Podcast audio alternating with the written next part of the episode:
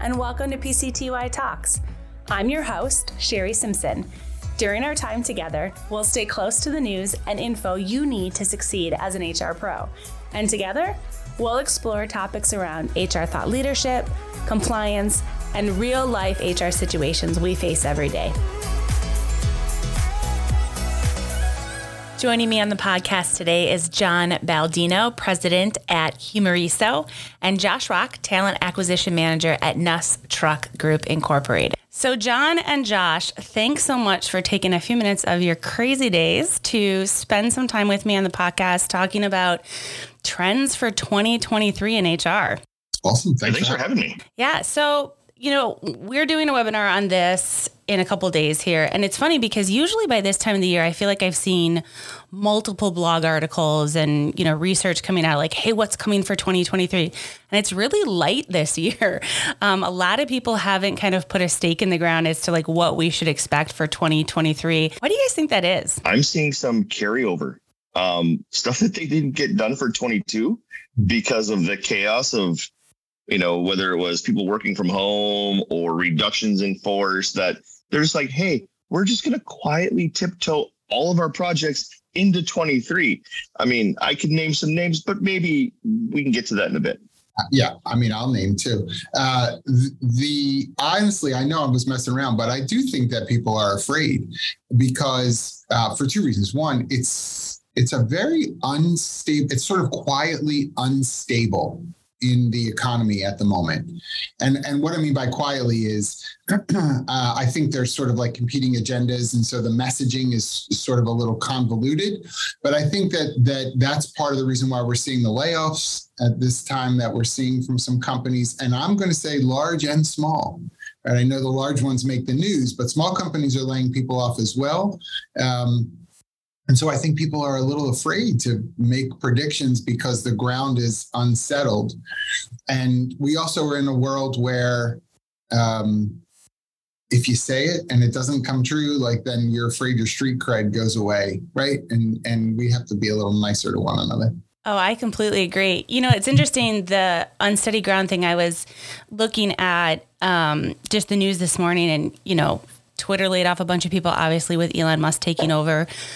Facebook slash Metaverse just let go of what thirteen thousand I think was the uh, number yeah. I saw this so morning. Eleven or thirteen, something. Yeah, a lot. Yeah. A lot of people. And what's interesting is they were hiring as of twelve months ago. You know, they were ramping up and hiring. So I completely agree that there's there's this slowing of things that's happening and so we have to adjust to it well and i think part of the trend is this is a course correction right so i mean josh and i i know we talked about this a while ago but um, we spent a lot of money on talent earlier this year to get people because we were so desperate for folks that the compensation um, uh, bands that were being used grew a lot.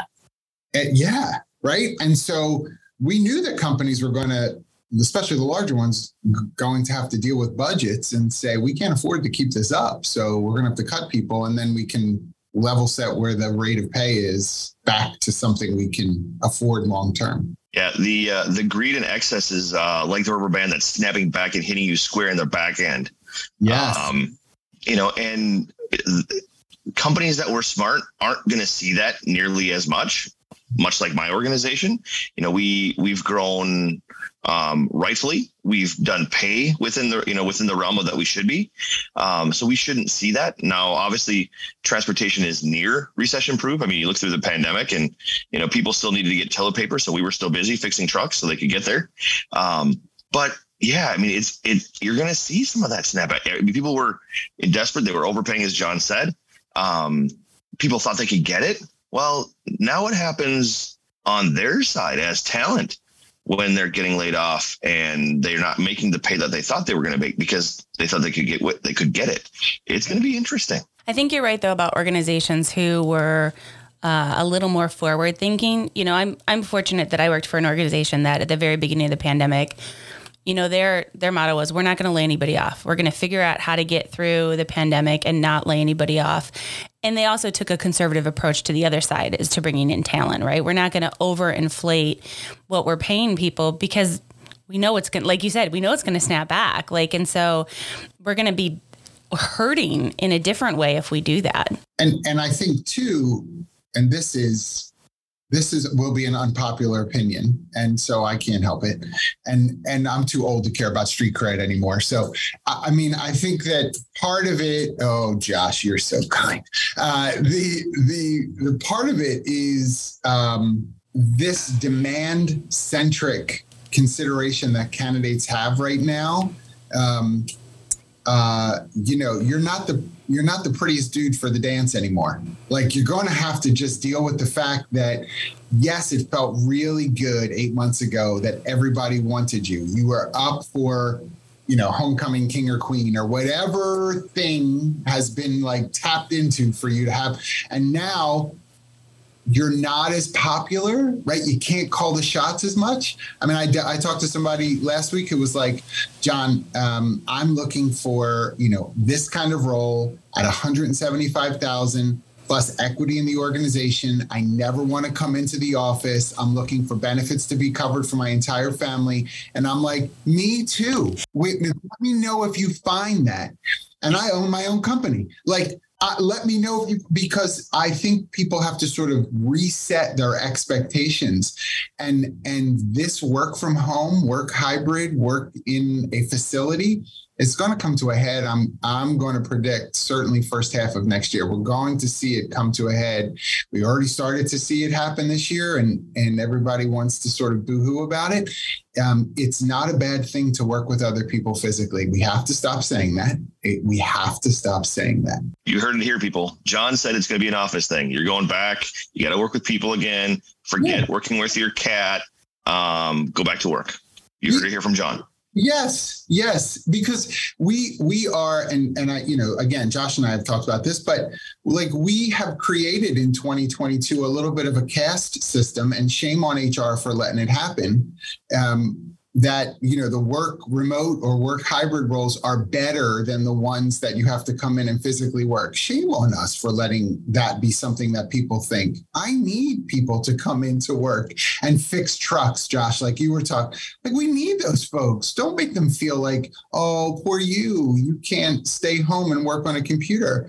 No that's not true. Not poor them. I'm so grateful for them. I'm so grateful you know the one thing that john and i find is that even though we work remote you know in our in our hr capacity we still crave that in-person interaction i mean uh, john and i have a collection of friends that are on uh, whatsapp constantly uh, nicole roberts you may be aware of she was also one of the influencers at SHRM Annual um, You've got Jessica Chung, who works for LeapGen.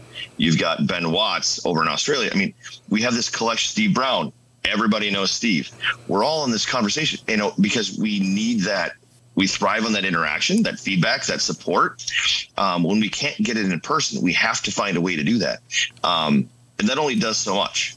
Um, you know, we, you know, Jessica and I went to Ohio recently to hang out with with Nicole. Um, John's like, "Hey, come hang out in, in Florida." Hell, screw living in Minnesota. Come move to Vero Beach, Florida. Yes. Um, yeah. You know, so these are the these are the things that we we think about, um, but it's the same thing for the office. I mean, Susie Johnson doesn't have an overhead crane to work on a semi truck in her garage. She's got to come in. I'm sorry, your work from your work remote thing isn't going to work in my industry, and and healthcare. Come on, are you going to be donning and doffing in your basement when you got to work on a patient for open heart surgery? No, get over yourself. Uh, you know, when I sit and I talk to candidates on the phone, whether they're for my industry or I'm talking at USC about biomed, guys, you have to go work in offices at times. Not every role has a capacity to be remote or hybrid or whatever. Um, you know, companies, it, it just doesn't work that way. So it's upon us in in HR to level set, to set realistic expectations. Yeah. I talk to my candidates when I tell, I'm like, guys, I am not your gatekeeper. The end gatekeeper is going to be the hiring manager and yourself. What I am, I'm is your, I'm your navigator. I, or as I tell John, I'm your dance partner, buddy. Um, I'm going to help you through the process, but in doing so, I'm going to level set expectations. So John's candidate had that had the layer upon layer of expectations. You know, it, when their expectations are out of whack, it's upon us to say, hey, you know what? While I understand that, here's the realistic expectations for what our organization can do for you. This is going to be a great opportunity. And now you can decide whether or not you want to gatekeep yourself out. Did you? I'm, I'm curious as your organization, especially, because I agree. There are a lot of roles that could not, cannot do hybrid or remote and that's just the reality my husband's a firefighter um, by trade and so like yeah. pandemic yeah. was very let's, interesting let's put, you know uh, can your husband put out fires by right. zoom i think we'd be pissed if that right. was like right. fire departments on zoom yeah but but we still are talking about employee experience and culture and all that kind of stuff and that's obviously changing and gen z is going to affect that and gen alpha coming up is going to affect that so i'm curious josh in your world how have you thought about employee experience because it's so different than like hybrid or remote so one of the things that we've done is we've simplified processes um, you know when i got here the standard was you had to fill out the legal application before we would consider you I'm hiring diesel mechanics. These are guys that turn wrenches all day and change the air filter in trucks and change wheel. I mean, they weld. They're not on computers. Now, granted, to do the work in our institution, they have to use computers to enter repair orders and ask for um, supplies. Um, but these guys turn, they don't want to spend 20 minutes f- filling out a legal application. So what we did was we used a text messaging software where they could text us their resume or application or their information. And, you know, then we call them, we go through the phone interview. If everybody's on the up and up on the on, on being interested then we book the interview simultaneously. We have them then do the application. So what we did is we laid the groundwork early. We built a connection we built a relationship and then we had them do that that legal application that we have to get we have to get and then move them through the process. Yeah it's extra steps but i don't have them spend needless time. I'm not losing i'm you know candidate engagement because of having to have these pieces. I mean, we were seeing probably a drop ratio of in excess of 75% people going to our job postings. You can't sustain that. You know, so we had to find another way of doing it. And so we used uh, SMS to help with that. We used uh, a short online apply, you know, form, which was literally name, phone number, email. And then we could get, we gave them the option of an attachment where they could load a document. Um, I love the international, you know, candidates. They're sending me profile pictures of them in, in their car in Uganda. Um, I'm like, dude, I, I would love to hire you just by your profile picture, your headshot you sent me, but it's just not going to work. Um, you know, some would actually send me resumes, which was great. Some would send me letters. I'm, I'm okay with that. But it was what a, a simpler way to get my attention and start the process. Um, but then, you know, we try to do things. Um, we've done our mechanics assessment electronically, or they could do it from the comfy confines of home. It's 50 questions, you know, 35 multiple choice, like you were back in elementary school. Um, they can do it from the, the comfy confines of home, and DocuSign tells me when they looked at it, when they completed it, so I know that they didn't spend three hours looking up all the answers. We found ways around it to uh, ease the candidate experience um, get us the return that we need. And we're definitely seeing the dividends. I mean, um, our highest uh, rate of hire was 80 hires in 2018. We're over 100. We'll be at 100 by the end of December. We've eclipsed our highest watermark of hiring in a in the current crappy uh, employment market that we're in right now. Um, I'm taking taking full uh, full badge of honor on that one. Uh, it's been it's been fun. It's been a good ride.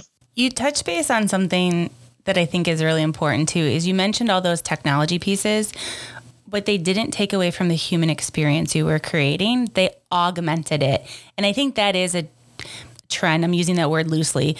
But as we think about the future of digitization and digital and all that stuff, I think there's this fear that we're going to take the human out of it. And if you do that, you're doing it wrong. I, th- you are. You're doing it wrong. It should be, aid you. AI, we, we hear AI everywhere we go and AI can never replace a human connection. It just can't. Um, you are doing your organization a disservice. You are doing your candidates a disservice by doing that. I mean, perfect example. I'm talking to a candidate over the phone, and I know this male diesel mechanic has a significant other because he alluded to it in the phone interview. I'm like, is she there in the room with you? He's like, yeah. I said, you know, let's let's get her on the phone. Let's put put me on speakerphone. I want to answer any questions she has because I know this isn't just a you decision. That's a us decision for your family. I'm like, what does she do? And we started talking, and she's in healthcare. She's a rad tech. She does X-rays. I'm like, great. If we make this happen, I'm going to introduce you to a bunch of other hospitals. Sorry, AI can't do that. Right. Perfect example. I think that what what we wind up doing to that tech point, right? Certainly, tech it matters. Uh, it does make things easier for some people. Accessibility can work easier. Certainly, even if even if you don't live on a computer, you have a smartphone at this point, right? And so being able to sort of access things from wherever you are, just from the computer in your pocket, quite frankly, it's easy. Um, and we want to meet people where they are. I think it's a smart thing to do. What I what I typically see is that the coldness of technology. I feel like I didn't intend on sort of being an indictment to HR, but it sure is going to seem like it. Uh, the coldness of technology most times is started by human resources because we look for software that makes our jobs easier often to to the detriment of those that we're trying to serve and i'm ouch right here comes the ats right i'm going to get tagged all over the place but the the idea of it really needs to not be what makes my job easier in hr but what will serve the people that i'm here to support better? How will I make their life better? How do I make their access and less stressful? How Josh, I love that point about, you know, the family. How do I how does the technology help their family? Because I have plenty of people, even on my end, when it comes to benefits, as an example, where the employee you know, is like, I think I have benefits. And you're like, yes, you have benefits. What are you talking about? Like, you're signed up and everything. Well, my significant other, spouse, whatever it is, partner needs to look at everything. And it's right there. Hit that little app you have on your phone right there under it says benefits. I don't want to make this overly complicated, right? Where it says benefits, touch that word and everything opens up. You could sit at home and read through all the summary plan descriptions all night long if it helps you to sleep, if you want to have a conversation, whatever it is. But I'm here to serve you in thinking that way. I'm not here to say, oh gosh, my census is my census that I have to do for benefits will be so much easier as long as I have this software. Forget that it, it screws everybody else up. My life will be easier. It's the wrong perspective. I wanna I wanna throw this out here. So um, AI HR, so the Academy to Innovate HR, they have their list out there, and I hadn't seen this before. I, I so I want you to react to it because I thought it was pretty interesting. Um, one of the trends they're saying for 2023, HR enters the metaverse. What do you guys think about that? Lord Jesus, help us. That's my first response. we can't we can't handle this universe. Now we're going to be set free in the metaverse. Golly. I you know, it, are we going to be start doing, you know, career fairs with Oculus headsets on? No. Listen, no. I'm going to tell you, you, I, am This is not planned, everybody. I just saw uh, some people graduate and get some sort of certificate in learning HR in the metaverse because I saw it posted on LinkedIn. I don't know who it was. I don't remember. Please don't give me a hard time. I just thought, um, the if that's true, right? If we're really going into the metaverse, the, the core components of what we're supposed to do at, at human resources probably still need to activate in the metaverse just as much as they do in this real universe, right? So it doesn't it doesn't make me any more first of all hr it doesn't make us cool because we're in the metaverse you're still going to dance like elaine from seinfeld just let it go you, it's just what it is so just saying hey i'm i'm in the metaverse now makes the metaverse less cool it's when your mom is on tiktok TikTok is less cool, right? Like that's that's just the John reality. Baldino is on TikTok. No, I am not because my kids said do not go on TikTok, right? Like don't, don't enter my space, Dad. That's right. That is right. So now I'm in the metaverse, like creeping over the virtual wall, looking into Snoop Dogg's backyard, right? Trying to figure out what, what party he's got going. It doesn't make me cool. If the if the intention behind those kinds of things is really to be thoughtful around the future of work, then I'm all for it. How are we exploring the future of work in the metaverse practically and sustainably, not just from a trend standpoint, sustainably? What will this look like for us to engage people at that level? It's a real world, as far as commerce is concerned, right? There is a, an entire vein of it that's happening in the metaverse. It isn't going to be for us to just come in and, you know, ready to write our metaverse handbook. It's got to be much more to it than that. I do think training could look really cool in the metaverse. You know, I was thinking uh, Josh about your your world and can you imagine if a mechanic can learn with an Oculus headset and and gloves I don't know what the actual term is for them. I'm sure they have some fancy name, but you know, gloves where they could actually work in tools and have that feedback. I mean, that they that already have it, Sherry. No way, yeah. really? Yeah, it already exists. There, there, there, there's applications out there right now that will start from outside the cab of a truck and go in all the way in to tell you where the guts are for a particular element that's gone out. So if you run a diagnostics check and you see that there's an error in this part of the engine or exhaust system, you can actually hone in on where that's going to be in that specific model of the truck. Wow, I, I had no clearly I had no idea. You can get down to the to the to a screw that goes into a part so you know what part you need. They need to give this to just like regular people so we can fix our cars. Yes. I know maybe that's like right? taboo to say, but I do it. I do it all the time. I'm like when when my when my uh, washing machine went out, it wouldn't it would it wouldn't spin anymore. Um, actually, or maybe it was the dryer. Anyway, one of those two two appliances.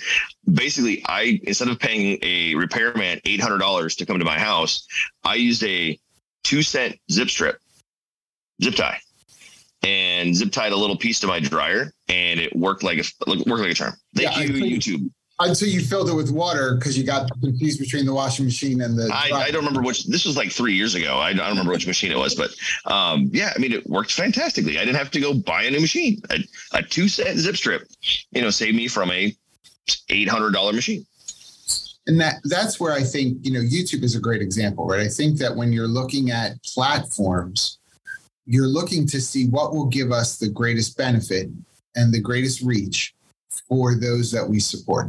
So if you do have a a um, diversified staff geographically, then having something that is going to be helpful to meet people where they are, just because of time zones and and schedules, um, they can log into something and have that virtual experience. I think is helpful. What I would what I would continue to encourage is it's a piece of it, right? So when someone puts on an Oculus for the first time and has to diagnose a truck or has to show what they would do um, as a as a dental hygienist or shows what they would do for this or that.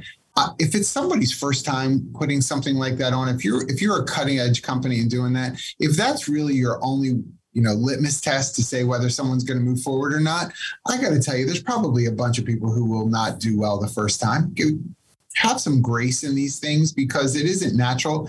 I mean, we watched, I know I have, countless hours on reels of all the people who wear Oculus and then just pummel every human being that's near them or break televisions or I mean it's hilarious but understand the reason that's funny is because it's someone's first interaction with it and they don't know what to do with it. So I think with any tech platform, we also have to be thoughtful that it isn't unintentionally causing bias to a particular population of people that may not, you know, my, my son is a streamer. He has two hands, but works 47 controllers. I don't know how he does it, but he does, right? Between the keyboard and camera and, and all these other pieces. I sound so old even saying it this way but I can't do that. I know I, I, can't do it. I'm not coordinated enough. If I had to like cover for him for his stream, it would be his thousands of followers would go away because I would screw it up. Oh, I think Doesn't, they would tune in. yeah, don't, well, don't that, undersell that. Right? For that. But but make sure that you know your population. Give enough room for people to be successful in, in maybe a couple of different ways. My oldest son has a, a headset, and um, when I was visiting him, he's like, "Yeah, let's try this. I want you to to try this game, game. I'm using the term very loosely because it was like a walk the plank on a skyscraper game. I don't know why you would want to do this, but the intent is you walk out on this plank and walk back. And I got like out the window and I was like, "Yep, nope, nope, no, thank you, nope, not doing it, not." And but my husband, he jumped off the plank. I mean, he like did the whole like fall to the ground, the whole thing. And I was like. I, you're wired different. I mean, that's being yes. a fireman, right? Yes. Literally, I'd have a medical event right. if I was. I would like. Right. I just I'm in it. So I'm going to have that experience. So it's not positive for everybody. Yeah. I agree. Um, as you guys think forward, so for, like we started the conversation, right? Like nobody's really putting a stake in the sand. I mean, Gartner is, but I haven't really seen anybody else come out and say like these are the five things you have to do. Which I'm not going to ask you for five things, but as you think forward in your spaces, What's the one thing that you're most curious to see how we do in the next year? I mean, I'll go. I'm so I'm, I was I was deferring to you first, Mr. Truckman. I thought you were going to say something about something with diesel. Um, I, am most, we got EV. I'm most curious to see um, what reskilling looks like next year. Because if I'm going to make a, another, besides the physicality of work, I think the other thing that is going to be necessary is reskilling. I think that we are going to have to be, as employers, organizations are going to have to actually drive the reskilling of talent and not sit back and passively say, well, if they want this job, let's see if they put the work in. I think that from a resource standpoint, we won't have enough people who have access to what they need in order to, to reskill in some ways. Um, and so the onus will be on an organization. I am curious to see which organizations will rise to the occasion. How about you, Josh? I'm interested to see the level of humility that returns to industry, both in the corporate and in the employee or candidate. Um, because right now, the last you know year and a half, has been all about ego. Um, you see it in HR tech and the amount of money that they're throwing around. You see it in candidates and what they're demanding. Um, I'm interested to see the return to humility. Um, what companies and say, you know, that stand up and say, you know what, we aren't the end all be all. So we're go- we're we're going to combine with somebody else to fill the gaps that we don't have.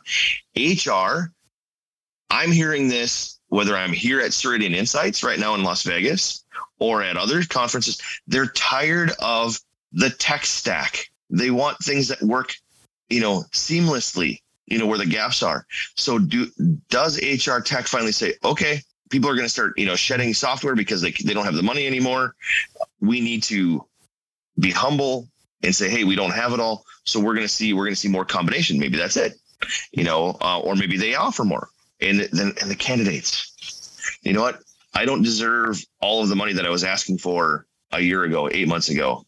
Um, all of the, the, the work from home, the extra vacation days, the sabbatical leave, you know, all of these things that they've been asking for without actually doing the work. You know, and then you add into, you know, what John was saying about reskilling. You know, how, you know, do we see this flood of, of workforce coming in that has been sitting dormant for the last two years? You know, I'm, who knows?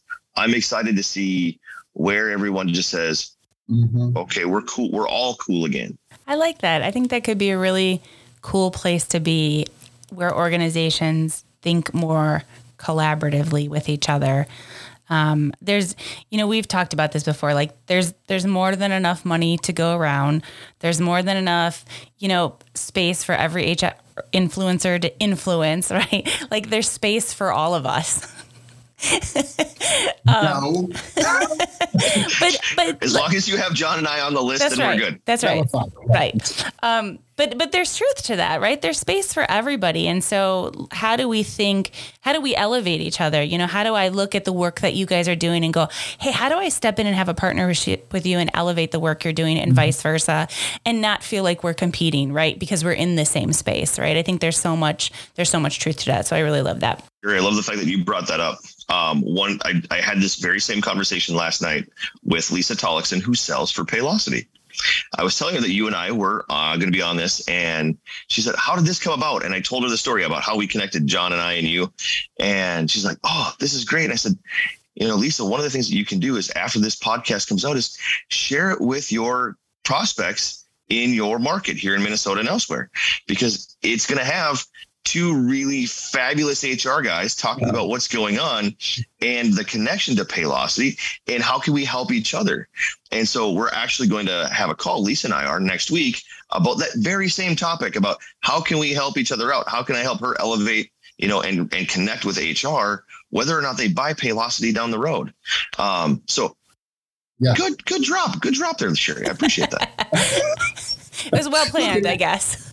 I mean, and that's where I think that the coming full circle, right? The humanity piece matters so much. I think that we we we really don't. If you think about what we do, first of all, don't take yourself too seriously, and second of all, we're in the people business. All of us, whether you're selling tech, whether you're in HR, whether you're in finance, I mean, horror, horrors of horrors, they're in the people business too. Because if we don't have people as clients, as customers, whatever space you're in, B2B or B2C, it, it falls apart. Business needs people. And so if we just remember that we are working with other people, it helps you to just have a better attitude about things.